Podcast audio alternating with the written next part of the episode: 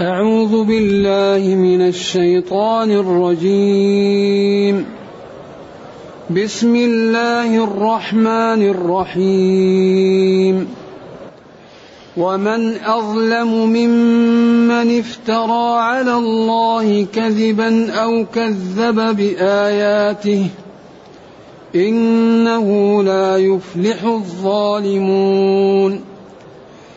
ويوم نحشرهم جميعا ثم نقول للذين أشركوا أين شركاؤكم الذين كنتم تزعمون ثم لم تكن فتنتهم لم تكن ثم لم تكن فتنتهم إلا أن قالوا والله ربنا إلا أن قالوا والله ربنا ما كنا مشركين. انظر كيف كذبوا على أنفسهم وضل عنهم ما كانوا يفترون. ومنهم من يستمع إليك وجعلنا على قلوبهم أكنة أن يفقهوه وفي آذانهم وقرا. وإن يروا كل آية لا يؤمنوا بها حتى إذا جاءوك يجادلونك يقول الذين كفروا يقول الذين كفروا إن هذا إلا أساطير الأولين. وهم ينهون عنه وينأون عنه. وإن يهلكون إلا أنفسهم وما يشعرون. ولو ترى إذ وقفوا على النار فقالوا يا ليتنا فقالوا يا ليتنا نرد ولا نكذب بآيات ربنا ونكون من المؤمنين. الحمد لله الذي أنزل إلينا أشمل الكتاب وأرسل إلينا أفضل الرسل وجعلنا خير أمة أخرجت للناس. فله الحمد وله الشكر على هذه النعم العظيمة والآلاء الجسيمة والصلاة والسلام على خير خلق الله وعلى آله وأصحابه ومن اهتدى بهداه. أما بعد فإن هذه الآيات تقرر التوحيد وتبين خطورة الكفر ومآل أصحابه. يقول قل يا نبي إنما هو إله واحد.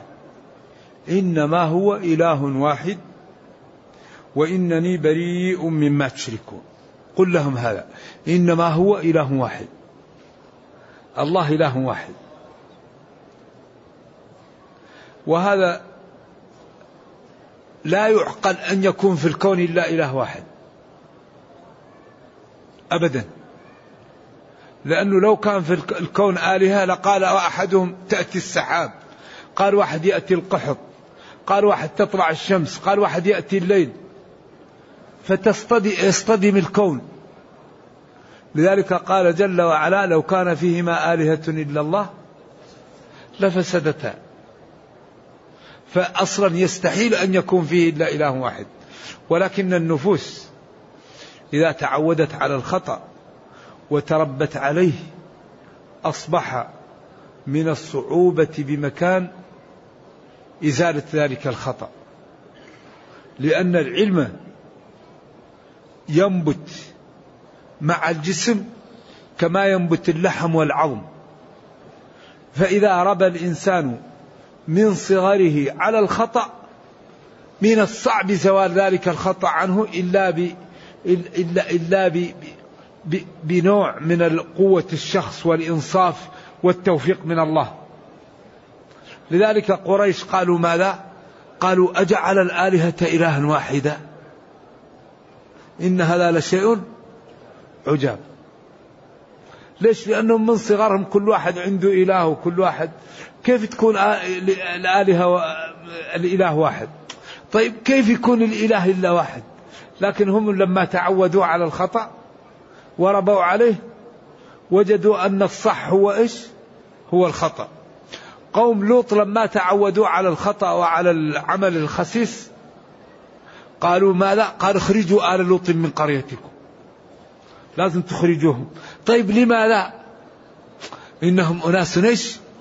طيب هل الطهور مدعاه للإخراج أو للإكرام؟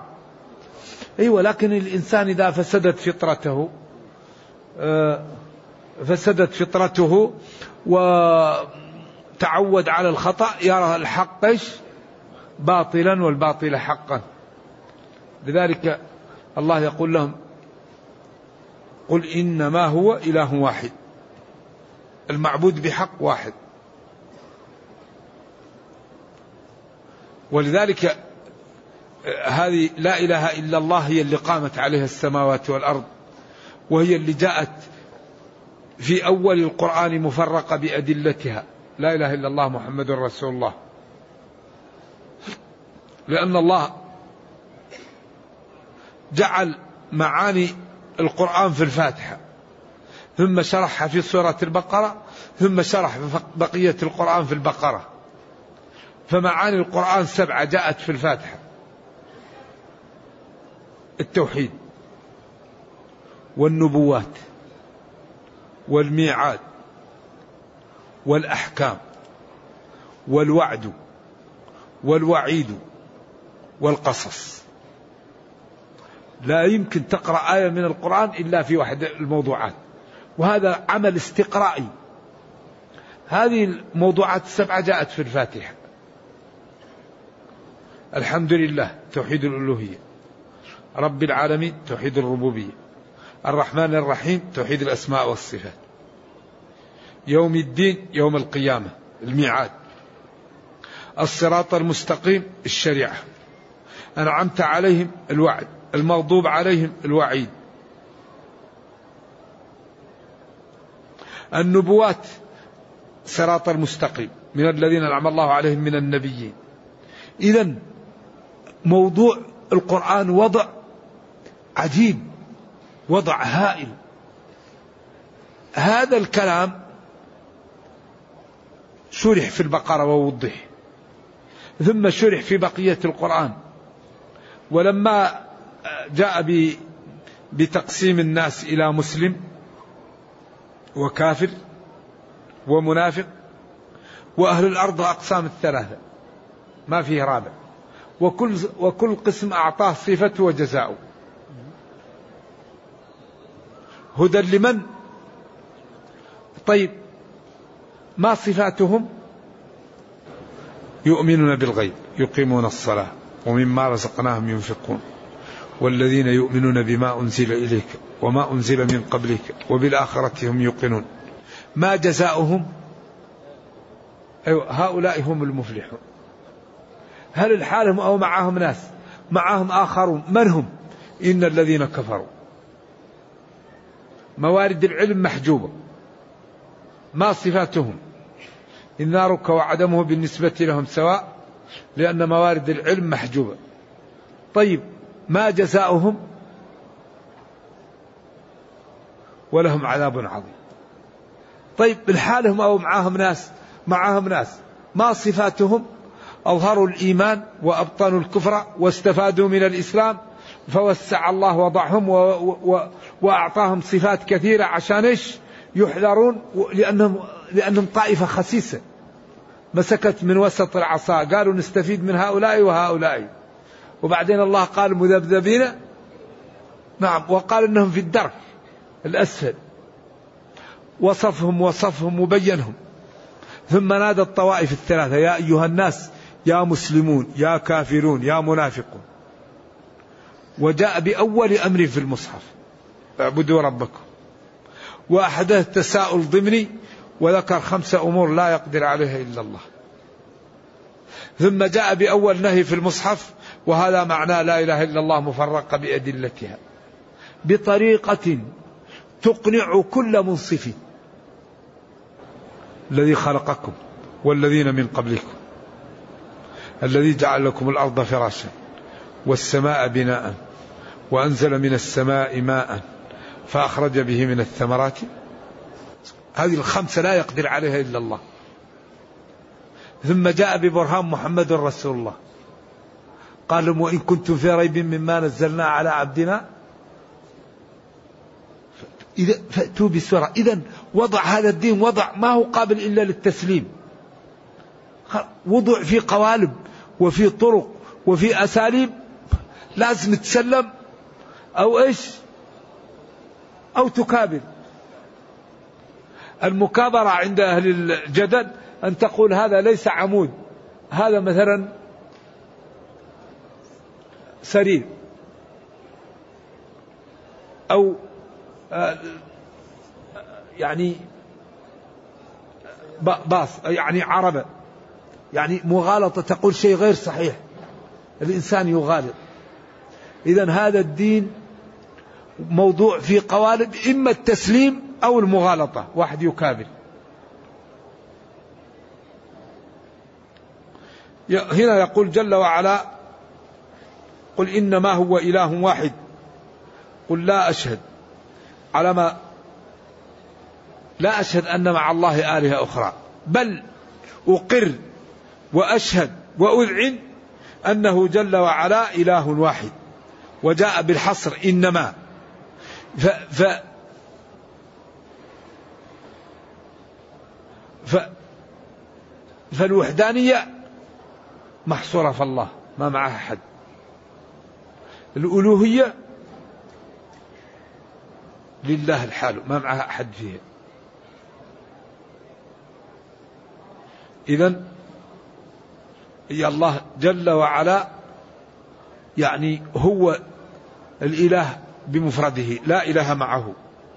ثم قال وإنني بريء مما تشركونه مما تشركون من الذي تشركونه. ثم مدح أهل الكتاب الذين آمنوا بهذا الدين وقال إن لهم أجرهم مرتين. الذين آتيناهم الكتاب كعبد الله بن سلام ومخيريق يعرفونه كما يعرفون أبناءهم. أما الذين خسروا أنفسهم عياذا بالله لا يؤمنون. فهم لا يؤمنون. خسروا أنفسهم نقصوا نفوسهم حظوظها بكفرهم وديمومتهم على ذلك. لا يؤمنون هؤلاء الذين ختم عليهم بالشقاوة. ولذلك هؤلاء نرجو الله السلام والعافية مهما جاءوا من الأدلة ومهما عرفوا من البراهين ومهما بين لهم لا يمكن. الذين نقصوا حظوظ أنفسهم بعدم قبول الحق وبما كتب عليهم ربهم من الشقوة لا يؤمنون. لذلك الحقيقة هذا الجانب في غاية الخطورة لأن هذا يسبب لبعض الناس مزالق. يقول لك إن أراد الله أن نهتدي نهتدي ويروح ولا يبالي. الله لما خلق الكون خلقه ب ب بقانون المسببات.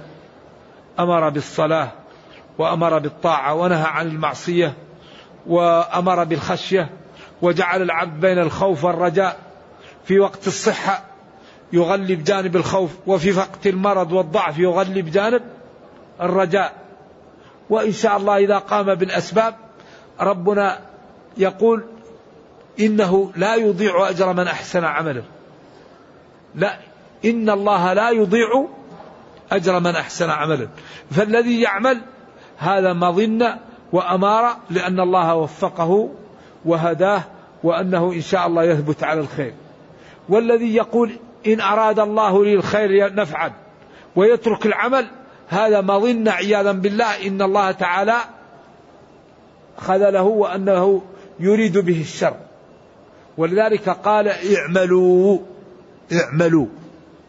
فكل ميسر لما خلق له. لأن المكتوب في اللوح المحفوظ لا يعلمه من؟ إلا الله. فأنت إذا تركت العمل تركته باختيار منك لأنك لا تدري ماذا كتب. وهو مخبوء. إذا كل واحد منا يجتهد.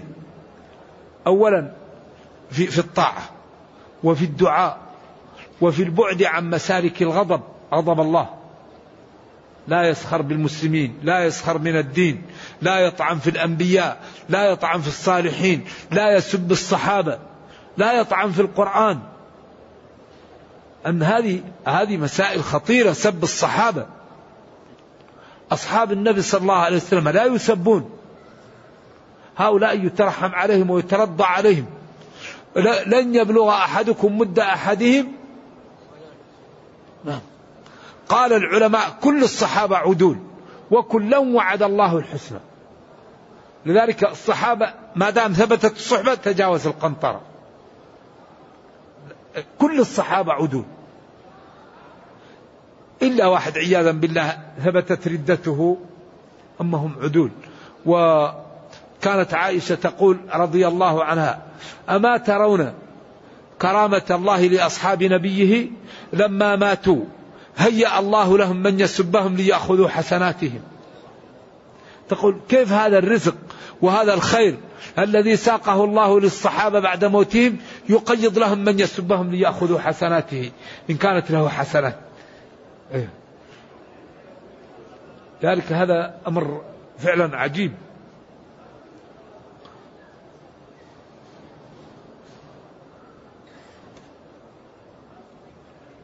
هؤلاء الذين خسروا أنفسهم لا يؤمنون عياذا بالله. ولذلك كان من دعائه صلى الله عليه وسلم يا مقلب القلوب ثبت قلبي على دينك. يا مقلب القلوب ثبت قلبي على دينك. فلأن القلب لا يدري الواحد عنه. ما يدري عياذا بالله. الواحد يصاب بقساوة قلب يصاب بشقوة يصاب بشيء. نرجو الله السلام والعافية. لذلك يقول عمر لحذيفة أبي الله عليك قال لك رسول الله إني منافق؟ يقول لا والله لا أزيدك. يقول حذيفة لا والله لا أزيدك. لأن حذيفة كان أمين سر رسول الله صلى الله عليه وسلم. وكان يقول كان الناس يسألون رسول الله صلى الله عليه وسلم عن الخير وكنت أسأله عن الشر. مخافة أن يدركني. قالوا هل أيكم يعرف الفتنة؟ قالوا أعرفها. قالوا إنك عليه أو إنك عليها لجريء. يقول حذيفة قال له فتنة الرجل في بيته وفي أهله تكفرها الصلاة. قال الفتنة الذي تموج موجا. يقول له قال لعمر بينك وبينها باب. بينك وبينها باب. قال له يكسر أو يفتح. قال له يكسر. قال إذا لا يفتح. ولا قال له يكسر. إذا قال لا يقفل. ولذا وخلف ابن عفان شرا طويلا. يعني من يوم ما عثمان والمسلمون عندهم أشياء نرجو الله العافية. لذلك هذه الأمور قال السلف قضايا طهر الله منها سيوفنا فلنطهر منها ألسنتنا. نعم. ثم يقول ومن أظلم ممن افترى على الله كذبا. من؟ استفهامية بمعنى النفي. من؟ لا أحد أظلم من الذي افترى على الله كذبا بأن جعل له الند والصاحب والولد والشريك ووصفه بما لم يصف به نفسه اليهود عياذا بالله. قالوا يد الله مغلولة. لعنة الله على من قال هذا الكلام. ولعنوا بما قالوا بل يداه مبسوطتان.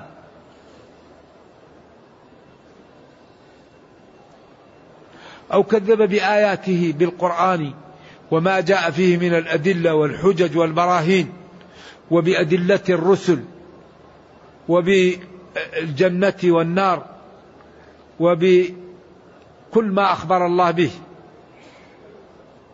قال إنه لا يفلح الظالمون ما قال إنهم لا يفلحون. أظهر الضمير هنا ليبين أن هؤلاء أولا يعني ليسوا على على على على على صحيح وأنهم ظالمون ثم إنهم لا يفلحون وأتى بالكلام عام أيوه حتى يكون أشمل لهم وزيادة. إنه جل وعلا لا يفلح الظالمون أي لا ينجو الظالمون من النار ولا يدخلون الجنة لأن الفلاح هو أن يأمن الشخص مما يخاف ويدرك ما يرغب فيه. فالفلاح هو الفوز. والله قال فمن زحزح عن النار وأدخل الجنة فقد فاز. أي الظالمون لا يدخلون الجنة ولا ينجون من النار عياذا بالله. ما يخافون منه يصل إليهم وما يرغبون به لا يجدونه. أعاذنا الله وإياكم من ذلك. أصل الفلاح يفلح. الفلاح أصله الشق ويقال للفوز. ويقال لمشقوق الشفاء أفلح. ولذلك يقول الشاعر ومن أفلح الجهال. أيقنت أنني. أنا الميم والأيام أفلح وأعلم. ومذ أفلح الجهال يعني أصبح الجهال لهم الصدارة والمكانة أيقنت أنني أنا الميم والأيام أفلح. فالأفلح لا يمكن أن ينطق بالميم. إذا إذا كنت في زمن الجهال لهم الصدارة أنا مالي ومال نبتعد. لذلك الأفلح هو مقطوع الشفاء والفلح الشق والفلاح الفوز. وأيضا السحور يقال له الفلاح. حي على الفلاح الفوز الصلاة لأنها تسبب للإنسان إدراك ما يرغب فيه والأمن مما يخاف منه. والظالمون جمع ظالم وأصل الظلم وضع الشيء في غير موضعه. وأصله في اللغة أول شيء أن يؤخذ الحليب ويمخض قبل أن يروب. هذا أصل الظلم أو الظليم. أصل يعني الظلم في اللغة أو الظليم في اللغة أن يؤخذ الحليب إذا وضع فيه الروب قبل أن يروب تمخضه يمخض. يمخض في سقاء الحليب الذي يسمى الشكوى. فإذا مخضوه قبل أن يروب يسموه الظليم. وقائلة ظلمت لكم سقائي. أي مخضته قبل أن يروب لكي أبادر بإكرامكم. قالوا وهل يخفى على العدك الظليم على عصب اللسان الذي مخض قبل أن يروب من الذي مخض بعد أن يروب ثم أصبح كل شيء يوضع في غير موضعه يقال له الظلم. ومن أكبر الظلم وضع العبادة في غير الله. لأن العبادة لا تكون إلا لله. فإذا وضعت العبادة في غير الله فهذا ظلم. ومن العادة أن المسلم يمشي مشي حلال. فإذا عمل أمر لا يجوز فتعدى فوضع الأمر في غير محله. أن الحرام لا ينبغي للمسلم أن يعمله. إذا لا ينبغي أن يعمل العبادة إلا لله فالظلم الشرك إن الشرك من عظيم ولا ينبغي له أن يخالف أمر الله أو يقدم على نهيه لأن ذلك وضع للشيء في غير موضعه. إذا إن الظالمين لا يأمنون من العذاب ولا يدركون الجنة عياذا بالله نعم. والمقصود هنا من الظالمين الكافرين لأن الظلم قد يطلق على المعصية وقد يطلق على الكفر والقرينة هي التي تمايز. واذكر يا نبي يوم نحشرهم الخلق جميعا كل الخلق يحشرون. ولذلك هذا يوم الحشر مشكل. يوم الحشر مخيف. يوم الحشر بعض الناس آآ آآ العرق يصل إلى ركبهم وبعض الناس يصل إلى نصف الشرة وبعد يصل إلى الثديين وبعد يصل إلى اللجام يلجمه العرق يصل إلى آذانه. ذلك الله يقول اتقوا يوما اتقوا يوما إن زلزلة الساعة شيء عظيم. ولذا دائما القرآن يخوف من هذا اليوم. لماذا؟ عشان الإنسان يستعد لينجو. لأنه إذا ما استعد من الآن بعدين ما في ف... إذا إذا لم يأخذ العدة والأهبة وهو في الدنيا ما يمكن يأخذها يوم القيامة. فأخذ الاستعداد وأخذ الحيطة الآن. فالذي يخرج من هنا ما أخذ الحيطة يندم. ذلك ماذا يقولون الذين لم يستعدوا. يا ليتنا نرد ولا نكذب بآيات ربنا ونكون من المؤمنين. ويوم اذكر يوم نحشرهم جميعا الناس. ثم نقول للذين أشركوا نقول يقول الله للكافرين الذين أشركوا أين شركاؤكم الذين كنتم تزعمون؟ كنا نحذركم من الشرك. وقال لكم هؤلاء لا ينفعونكم وحذروكم. قالوا أضغاث أحلام بل افتراه بل هو شاعر. أساطير الأولين اكتتبها. كيف نترك آباءنا وأجدادنا وديننا؟ هذا الرجل مجنون. طيب أين شركاؤكم الذين كنتم تزعمون؟ أين؟ ثم لم تكن فتنتهم. فتنتهم هنا جوابهم وكذبهم أو ما حصل لهم من الذهول إلا أن قالوا والله ربنا ما كنا مشركين. قال العلماء لما رأوا الموقف هالهم الأمر وقالوا كل من ليس مشرك مظنة للغفران إذا نحن نقول إننا ليسوا بمشركين.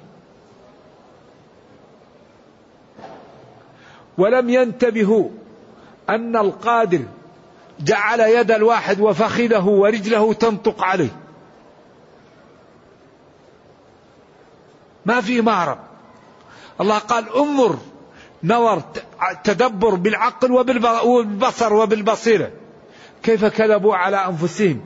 بما قالوا وضل عنهم غاب عنهم ما كانوا يفترونه من قولهم هؤلاء يقربنا إلى الله زلفى وهؤلاء نحتاج نحتاج إليهم في إيش؟ أمورنا ويساعدوننا.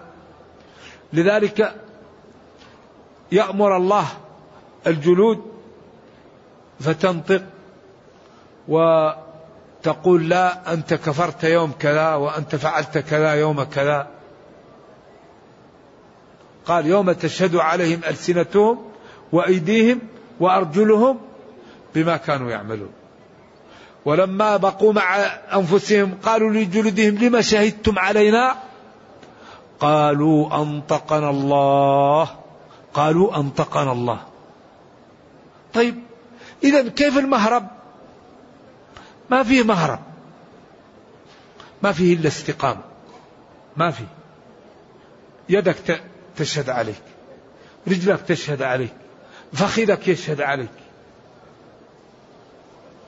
إذا قال والله ربنا ما كنا مشركين يقول له لا. تقول له يد لا. أنت كنت مشرك ويوم كذا فعلت كذا وفي محل كذا. إذا كان الإنسان يشهد عليه نفسه تشهد عليه الأرض ويشهد عليه الملائكة إذا النجاة بالصدق. النجاة بالاستقامة. استقم كما أمرت. الميزان الذي وضعه الله يتبعه. وضع الميزان. إن الله حرم الظلم. إيش؟ وجعله بينكم محرما. فلا تظالموا. الظلم ظلمات يوم القيامة. واتقوا دعوة المظلوم. الظلم خطير. المعاصي تسبب للقلب القسوة. المعاصي تنزع من العمر البركة. المعاصي تنزع من المال البركة. المعاصي تنزع من الولد البركة. أعز ما عند الإنسان نفسه وماله وولده. فالمعاصي تجعلهم عياذا بالله تكون منخوبين الطاعة تجعل في العمر البركة القليل تجعل في المال الخير تجعل في, في, في, حياة الإنسان النور. لذلك ينبغي أن نتعود على الطاعة. ينبغي أن نبذل للطاعة. انظر كيف كذبوا هؤلاء على أنفسهم وضل وغاب عنهم ما كانوا يفترون. ضل عنهم وغاب عنهم الذي كانوا يفترونه. من من عبادة الآلهة ومن التكذيب بهذا القرآن ووجدوا ما كانوا يخبرون به صدقا وما يوعدون من العذاب موجودا عند ذلك أسروا الندامة. واحد. يبقى كل واحد يعض أنامل من الغيظ. يا ليتني فعلت يا ليتني فعلت. ولذلك لو نكتشف القرآن نجد بعض كان يسخر من المتقي نجد بعض كان يهزأ من المصلين. نجد بعض كان يخوض مع الخائضين. نجد بعض يترك الصلاة. نجد بعض يكذب بيوم الدين. نجد بعض لا يحض على طعام المسكين. نجد بعض بطرين أشيرين. كلها منافذ للنار. لذلك في آخر سورة المؤمنون ما لا يقول اخسأوا فيها ولا تكلمون. إنه كان فريق من عبادي يقولون ربنا آمنا فاغفر لنا وارحمنا وأنت خير الراحمين. فاتخذتموهم سخريا حتى أنسوكم ذكري وكنتم منهم تضحكون. إني جزيتهم اليوم بما صبروا أنهم هم الفائزون. إذا المسلم لا يهم يسخر منه لا يهم أن يحتقر لا يهم أن ينظر له الفسق نظر الدون أبدا. المسلم ينظر هل قام بالواجب هل ترك الحرام هل قدم لدينه هل قدم لأمته وما أكثر الناس ولو حرصت بمؤمنين وإن تطع أكثر من في الأرض يضلك عن سبيل الله. إذا المسلم هم الطاعة هم الإنتاج هم العمل هم أن يترك له بصمات لدينه ولأمته قبل أن يموت. الفضائل بماذا تنال؟ بما تنال الفضائل؟ بعلو الهمة. لا يمكن ينال الفضائل من لا تعلو همته. أبدا. لا يحمل الحقد من تعلو به الرتب ولا ينال العلا من طبعه الغضب. الإنسان اللي عنده همة لا يغضب على إخوانه لا يكافئ السوء. يفكر تفكير كيف ننقذ أمتي؟ كيف ننقذ أهلي؟ كيف ننقذ إخواني؟ كيف نعمل لي مشروع يرفع الله به الإسلام والمسلمين قبل أن نموت وتكتب لي به الحسنات؟ لذلك علو الهمة هو الذي يجعل الإنسان ينتج. الذي يريد الراحة ويرضى بالدون من كان دونه. ذلك المعالي لا تنال إلا بالبذل. معالي الأمور. العلم لا بد فيه من البذل. ما يمكن واحد ينال الفضائل وهو لم يتعب. أبدا لولا المشقة ساد الناس كلهم. ثم لم تكن فتنة هؤلاء أو جوابهم أو اختبارهم إلا أن قالوا والله ربنا ما كنا مشركين. انظر ببصيرتك وببصرك. كيف كذبوا على أنفسهم وضل عنهم ما كانوا يفترون. وغاب عنهم كذبهم وشركهم وافتراؤهم و يعني العظائم التي كانوا يقولونها ويفعلونها. ومن هؤلاء من يستمع إليك؟ يستمع لكلامك وللقرآن وللأحاديث ولكنهم عياذا بالله وجعلنا على قلوبهم أكنة أن يفقهوا أكنة جمع كنان. القلب جعل عليه كنان يعني غطاء. وفي آذانهم وقر ثقل لا يسمعون.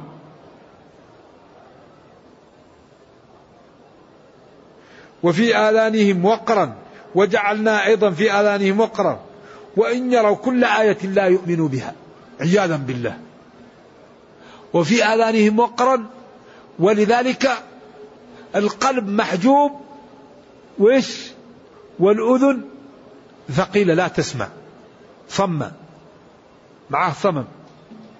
ولذلك امتن الله عليه في سورة النعم أنه أعطانا موارد العلم لماذا؟ لماذا أعطانا موارد العلم لنشكره. والله أخرجكم من بطون أمهاتكم لا تعلمون شيئا وجعل لكم السمع والأبصار والأفئدة لعلكم تشكرون. هذه موارد العلم لشكر الله. ما هو لتنظر في الحرام تتكلم بالحرام تفكر في الحرام لا. هذه موارد العلم لشكر الله. هنا عياذا بالله هذه الموارد محجوبة لمن الله تعالى أراد به السوء. لمن الله تعالى يعني قدر عليه الشقاوة. يقول وجعلنا على قلوبهم أكنة. والكن هو الذي يوضع فيه الشيء زي الغطاء. وفي آذانهم وقر. الوقر الثقل في السمع والوقر الثقل في الحمل. تقول وقر إذا حملت عليه. وتقول في أذنه وقر ثقيلة. وكل ثقل هذا ثقل في السمع وهذا ثقل في الحمل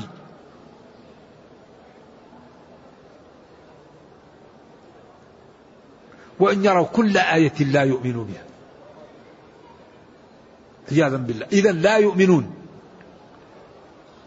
الكفار أعوذ بالله جاءهم القرآن وقال لهم ائتوا به وعجزوا. كانوا يقولوا آمنا بالله. صالح. جاءهم بالناقة فعقروها. أصحاب مدين أوفوا الكيال والميزان. قالوا يا شعيب وش؟ ما نفقه كثيرا مما تقول وإنا لنراك فينا ضعيفا ولولا رهطك لرجمناك وما أنت علينا بعزيز. قال يا قوم أرهطي أعز عليكم من الله. إلى آخر الكلام. إذا الذي يريد به الله الشقاوة لا تنفع فيه الرسل ولا الهداية. نرجو الله السلام والعافية. لذلك هنا يقول وإن يروا كل آية لا يؤمن بها. حتى إذا جاءوك وجلسوا معك يجادلونك بالحجج الباطلة الواهية يقول الذين كفروا ما هذا إلا أساطير الأولين. جمع أسطورة. يعني الكتب التي كتبها الأولون وحفظها محمد صلى الله عليه وسلم وأصبح يحدثكم بها.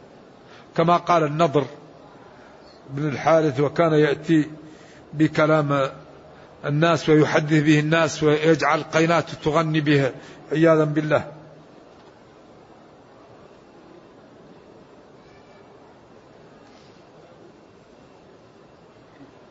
وهم في حقيقة الأمر يعلمون أنهم كاذبون. ولذلك إذا جلسوا مع بعض يقول أمحمد كاذب؟ يقول والله ما كذب محمد صلى الله عليه وسلم. والله إنه لأمين والله إنه لصادق. ولكن قالوا فيهم الجباية فينا الجباية فيهم السقاية فينا السقاية فيهم. طيب منهم النبوة؟ إيش عندنا؟ والله لا نصدق عياذا بالله. إذا الذي منعهم من الإيمان الكبر.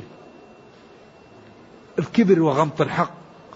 وإلا ما الذي يضرك إذا كان ابن عمك يا أخي عنده فضيلة؟ ما الذي يضرك؟ لذلك أبو طالب نفسه ما استطاع أن يستوعب أن يتبع أن يتبع ابن أخيه. يتيما يتبعه ويكون سيد عليه. ولذلك يقول لولا الملامة. لولا الملامة أو حذار مسبة. لكن كيف أنت سيد الوادي تتبع ابن أخيك يتيم؟ لذلك ينبغي للمسلم أن يتعود على قبول الحق. قال الحق رفيع يقبل قال الحق وضيع يقبل قال الحق متوسط قاله كبير قاله صغير قاله ذكر قالته أنثى. الحق يقبل ممن قاله والخطأ يرفض ممن قاله هذا هو الدين هذا هو الإنصاف هذا الشجاعة. هذا هو العدل. الحق يقبل والخطأ يرد. ولذا أكثر يعني تجد بعض الناس شيخي قال طيب شيخك إذا قال وهو غير معصوم ألا يمكن يخطئ الشيخ؟ عندنا في المذهب. طيب المذهب معصوم؟ عندنا الذي نعرف. طيب وكل ما تعرف لازم يكون حق. لذلك الفيصل النصوص. دائما أي شيء نرده للنصوص. اتبعوا ما أنزل إليكم. فإن تنازعتم في شيء تركت فيكم ما إن تمسكتم به لن تضلوا بعدي كتاب الله والسنة فإن تنازعتم في شيء فردوه إلى الله والرسول. إذا ينبغي للمسلم أن يتعود على أن يرد كل شيء للنصوص. على نوع من الأدب واحترام الآخر وعدم احتقار الآخرين ولكن الخطأ يرد على من قاله والصواب يقبل ممن قاله. نعم.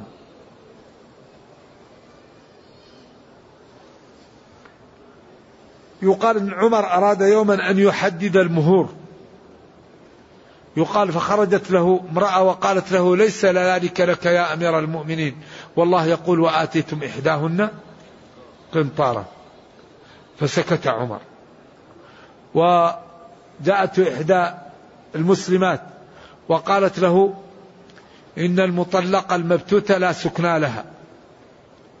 قال لها لا ندع كتاب ربنا لقول امرأة. فقالت له وأي كتاب معك؟ والله يقول لا تدري لعل الله يحدث بعد ذلك أمر. وأي إحداث بعد الثلاث؟ عمر يقبل. ما قال لها أنا أمير المؤمنين وأنت امرأة اسكتي. يقبل رضي الله عنه. لذلك الحق يقبل ممن قاله. والعالم الكبير قد تكون عنده جزئية خطأ. والجاهل الكبير قد تكون عنده جزئية صح. فيبقى هذا عالم عنده جزئية خطأ ويبقى هذا جاهل عنده جزئية صح. وهذا لا ترفع عن العالم كونه عالم إذا أخطأ. وهذا لا تجعله عالم إذا أصاب في جزئية. إذا الحق يقبل والخطأ يرفض. هذا إذا تعود عليه. وما هي مشكلة ما يسلم أحد من الخطأ. لكن الذي ينبغي أن يكون المنهج سليم. الإنسان يتعود على المنهج السليم.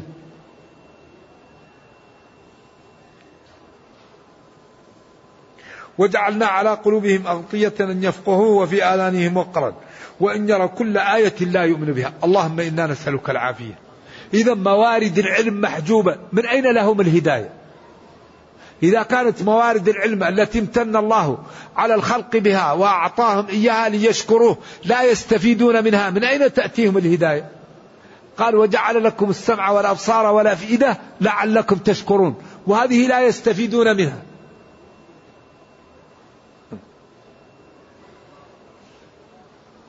يقول الذين كفروا ما هذا الذي جاء به إلا أخبار الأولين وما سطره الأولين؟ ثم قال وهم ينهون عنه وينأون عنه. هذه الآية فيها قولان.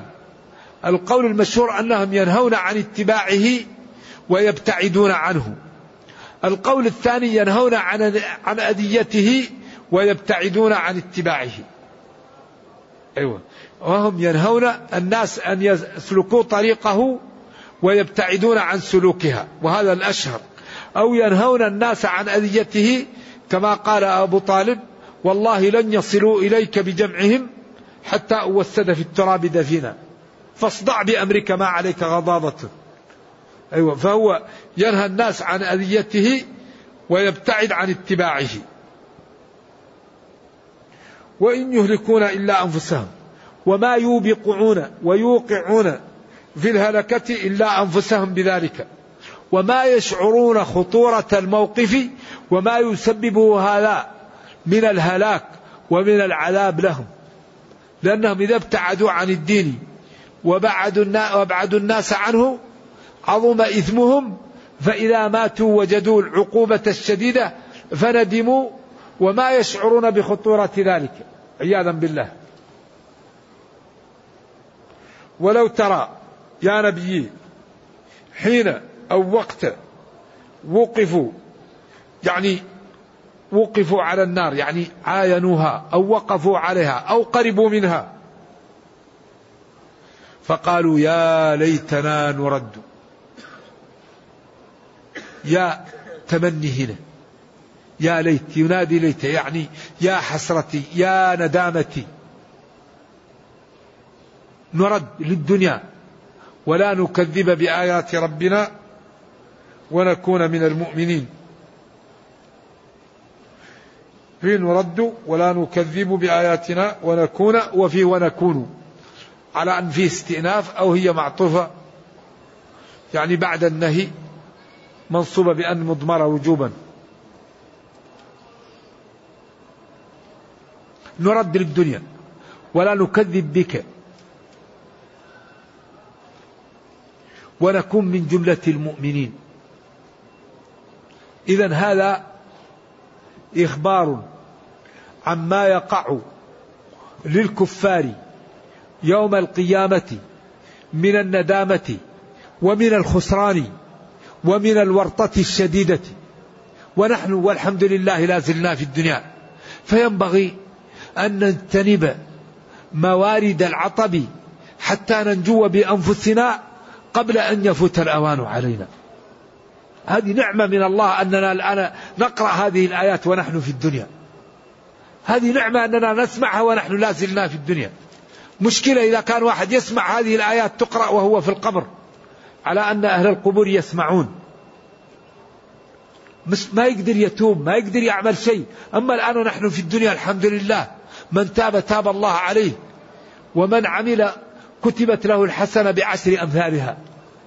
فالحقيقة فرصة سانحة لنا في أن نتوب إلى الله وأن نتجنب موارد هؤلاء الذين فرطوا في الخير وابتعدوا عن طاعة النبي صلى الله عليه وسلم وعن الإيمان بالله حتى ماتوا على الكفر فأوقعوا أنفسهم في الهلكة.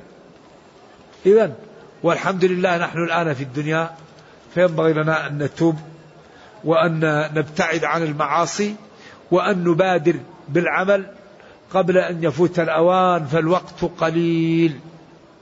نرجو الله جل وعلا أن يرينا الحق حقا ويرزقنا اتباعه وأن يرينا الباطل باطلا ويرزقنا اجتنابه وأن لا يجعل الأمر ملتبسا علينا فنضل. سبحان ربك رب العزة عما يصفون وسلام على المرسلين والحمد لله رب العالمين والسلام عليكم ورحمة الله وبركاته. يقول كيف يوفق الشخص بين الخوف والرجاء؟ هل إذا غلب جانب الخوف على خطر؟ لا لا الخوف طيب لكن إذا زاد سبب للإنسان يعني ضعف في العمل وضعف في الإنتاج وسبب له حزن وضعف إنتاجه وإنما المسلم يتفاءل يخاف ويكون الخوف سبب في تنشيطه للعبادة وفي ويتفاءل. ربنا كريم. ويقول اعملوا فسيرى الله عملكم. ويقول إن الله لا يضيع أجر من أحسن عملا. ويقول ولا ينصرن الله من ينصره. فربنا كريم ورحيم. ولا تخفى عليه خافية. والعبد ضعيف. فإذا استقام بقلبه إذا أخطأ أو عجز ربنا يسامحه ويغفر له. لكن المشكلة الاستهتار. أن يستهتر المسلم ويترك العمل ولا يبالي ولا يخاف. يكون لا يخاف من الله ولا يخاف من ظلم الناس ولا يخاف من المعاصي. هذا اللي الذي يسبب للإنسان الهلكة نعم. ولذلك الرجل الذي يقول كنت آمر بالمعروف ولا آتيه وأنهى عن المنكر وآتي يعني هذا يسخر. ما يعني لا يبالي. لو كان مبالي آه، يعني فإنك إذ ما تأتي ما أنت آمر به تلف من إياه يأمر آتيا. هذا ما استطعت نقرأه.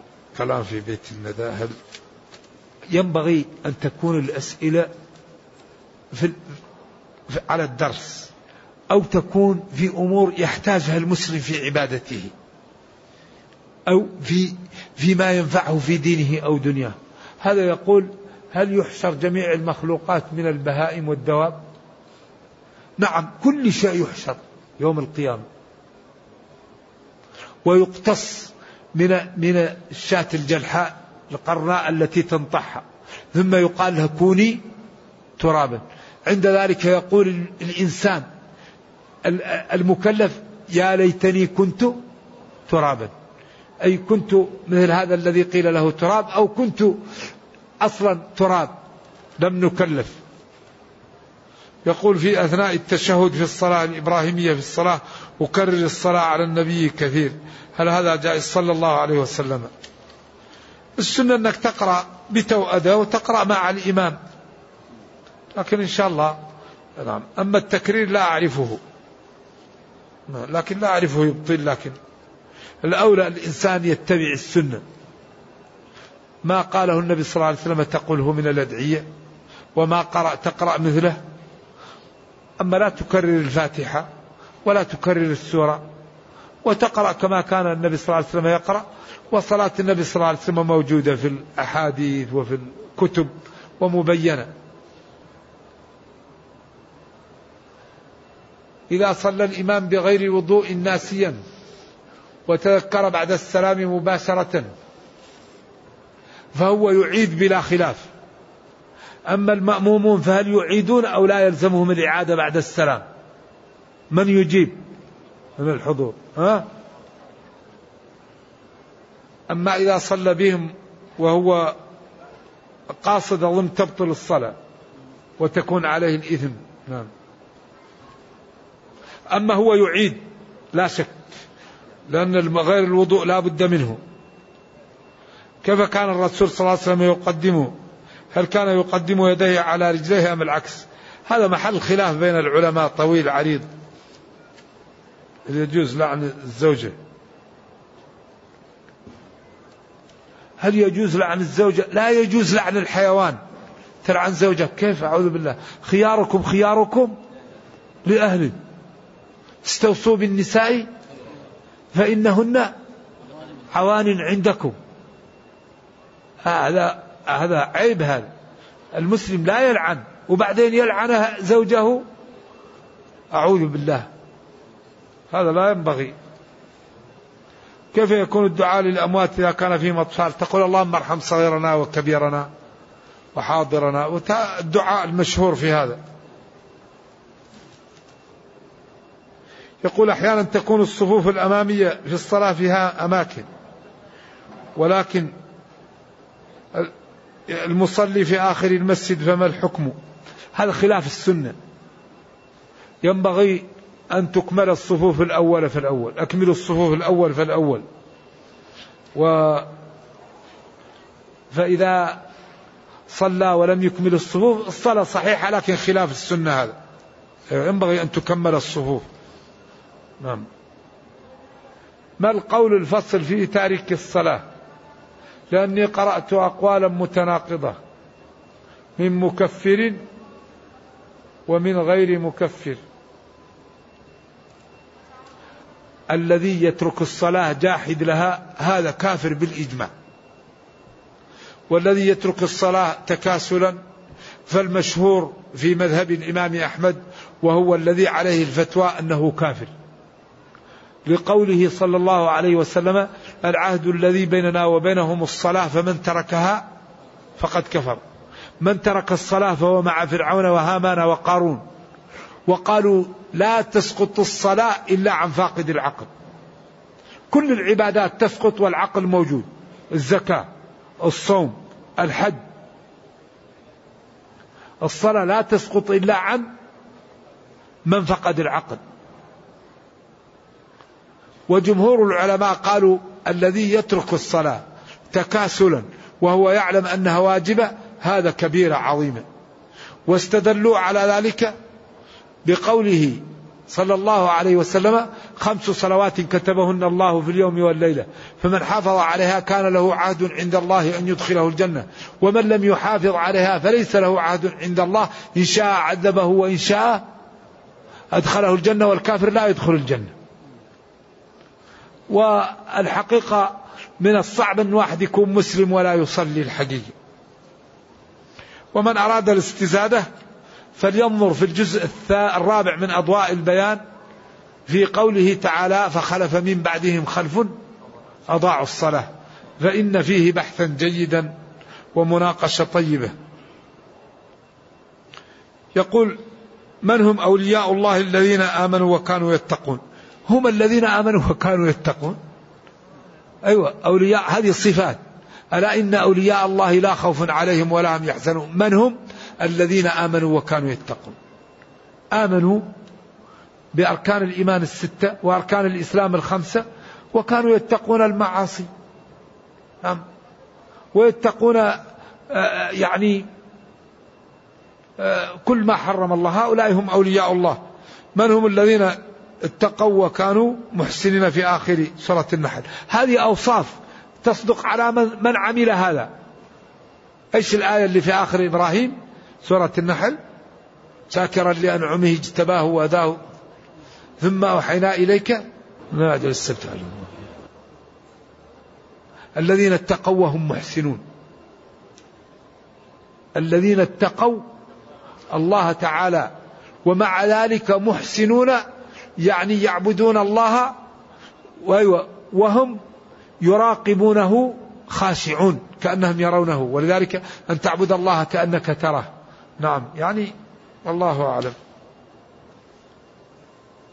يقول له أخت من الأب تريد أن تضع فلوسا في حسابه الخاص على أن لا أكون صرفا فيها في حياتها وبعد وفاتها طلبت مني أن أنفذ وصيتها في توزيع المال. يكون لي كله علما بأن لديها شق. فهو يجوز ذلك علما لا لا لا يجوز. إن أرادت أن تعطيك المال تعطيه في حياتك. أما بعد موتك فلا تملكه ويكون لشقيقها وأنت ليس لك منه شيء. وإن أرادت أن توصلك بشيء منه أو تعطيك إياه تعطيك إياه نعم. أما أن تحرم هذا من الميراث لا يجوز هذا ولا تقبله الشريعة. ويبقى لها منه الثلث. أما الباقي يبقى له هو ولورثتها. نعم. هل يجوز ارتداء الإحرام من المدينة؟ والنية في أبيار عالي؟ يجوز ولا يضر. نعم. ما الأذكار المفضلة في الطواف؟ لم يثبت في الطواف إلا بين الركنين. ربنا أتنا في الدنيا حسنة وفي الآخرة حسنة وقنا عذاب النار. هذا ثبت بين الركنين. أما هذا الذي يقول دعاء الشوط الأول والشوط الثاني هذا ما لا أعرفه ثابت. وإنما ينبغي للمعتمر وللحاج أن يدعو بما يريد وأن يذكر الله ويستغفر ولا يأخذ هذه الأشياء ويقرأها بلا نية. وتجده يزاحم وينظر ويقرأ شيء ما هو وارد. أنت تريد شيء أسأله من الله. تخاف من شيء أدعو الله يبعده عنك. اللهم ارزقني الجنة اللهم حرم علي النار اللهم أصلحني اللهم أعطني أو الأدعية الواردة.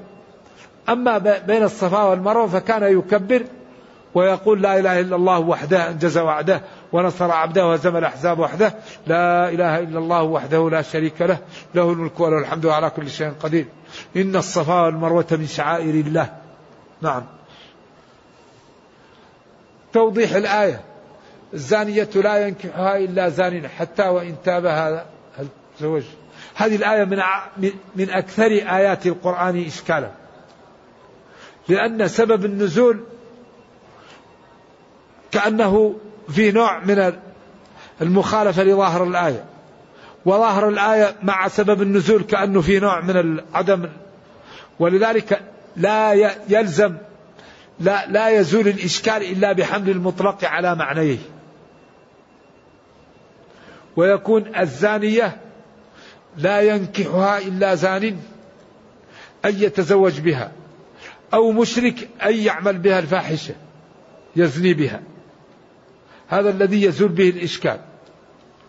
لذلك الجمهور عندهم أن الزانية يجوز تزويجها لأن الله أباح تزويج الكافرة.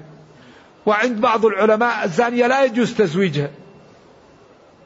لأنه قال الزاني لا ينكح إلا زانية في قضية وبعض العلماء قال هذا تنفير من الزنا وتبشيع منه ولكن الآية لا يزول الإشكال إلا بحمل المطلق وهو ينكح على معنيه.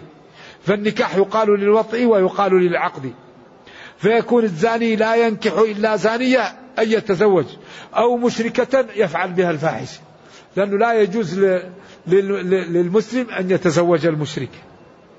وحرم ذلك الذي هو الزنا وتزويج إيش؟ وتزويج المشرك. أيوة فيكون وحرم ذلك الذي هو تزويج المشركة وفعل الزنا على على على المؤمنين. أيوة.